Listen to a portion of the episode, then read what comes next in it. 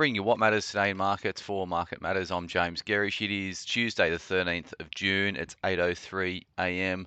Good morning to you all. Uh, hope you all enjoyed a, uh, a, very good long weekend here in Australia. Um, US markets uh, uh, were higher over on on Monday night, so uh, we're expecting gains here locally early. So uh, Dow Jones uh, was up 200 or 189 points, 0.56%. The S&P put on 0.93%, and the Nasdaq was up 1.76 uh, percent. It was a case where Apple uh, traded up to new all-time highs, uh, and a lot of the other tech names did particularly well. Oracle uh, beat on sales estimates, so that's a uh, another positive there. And I note that uh, Tesla was up for the 12th day in a row, which is a which is a I think it's a record um, run that we've seen out of Tesla.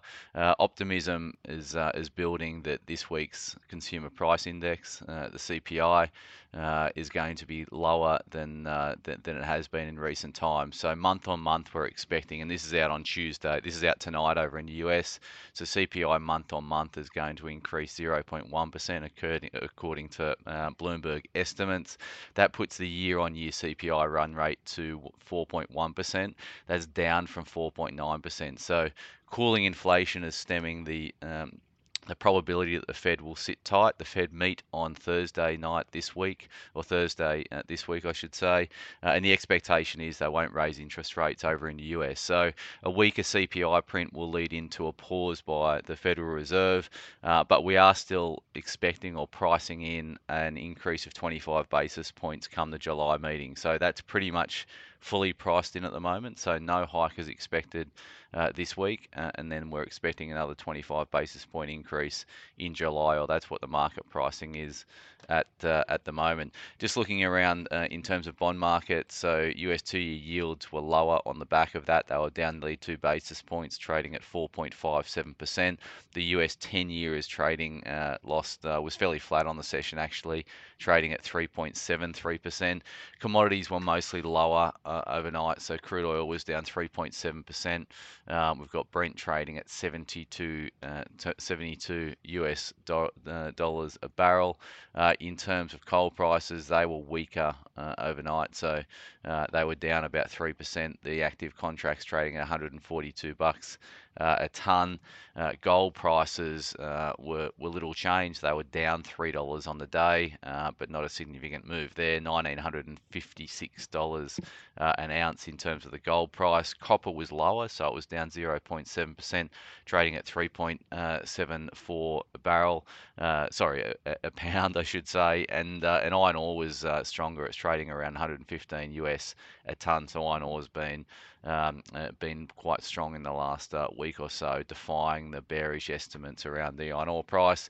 Looking at the ETFs that we track over in the US market to get a read on our commodity stocks uh, locally, the lithium ETF was up 0.7%, the copper ETF fell 0.61%, uh, the uranium ETF was up 3%, and uh, gold stocks over in Canada were up around half a percent. The US dollar was fairly muted on the session, it's 103 spot 62 102, uh, dipped below 104 last week, uh, got down to the low 103s and is now back up into the mid 103s. And the Aussie dollars at 67 spot 51 US cents.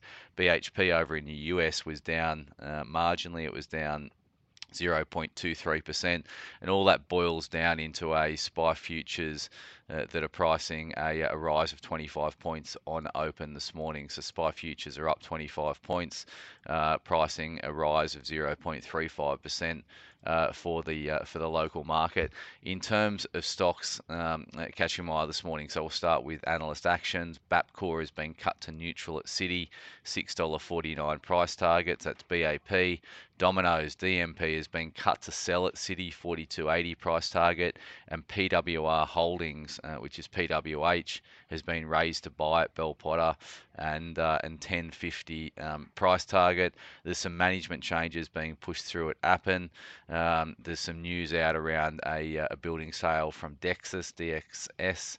Um, uh, and there's a um, uh, there's uh, there's news in the AFR this morning that Wesfarmers plans to buy Instant Scripts for 135 million dollars as they continue to spend some of their uh, some of their war chest. In terms of earnings, locally, there's nothing out today, and there's uh, the only shareholder event today is from LRS. Uh, in terms of economic data locally, we've got the Westpac uh, Consumer Confidence uh, Index, uh, which is due out at 10:30 this morning, and we've got some NAB business conditions for May due out at 11:30 this morning. As I said, there's going to be most focus uh, tonight in the US around their CPI. Uh, inflation is meant to come off the come off the boil, so that's going to feed into a, a pause uh, in terms of US uh, interest rates uh, this month. Uh, as I said before, the expectation is they will raise interest rates by another 25 basis points in in uh, in July. In terms of the market matters report this morning, uh, we're going to do our macro Monday report this morning uh, on uh, on Tuesday. We think the macroeconomic environment remains critical in positioning portfolios correctly in the right sectors, and obviously before we drill down into the correct stocks to own. So keep an eye out for that at 9:45. As always, thanks for starting your day with Market Matters.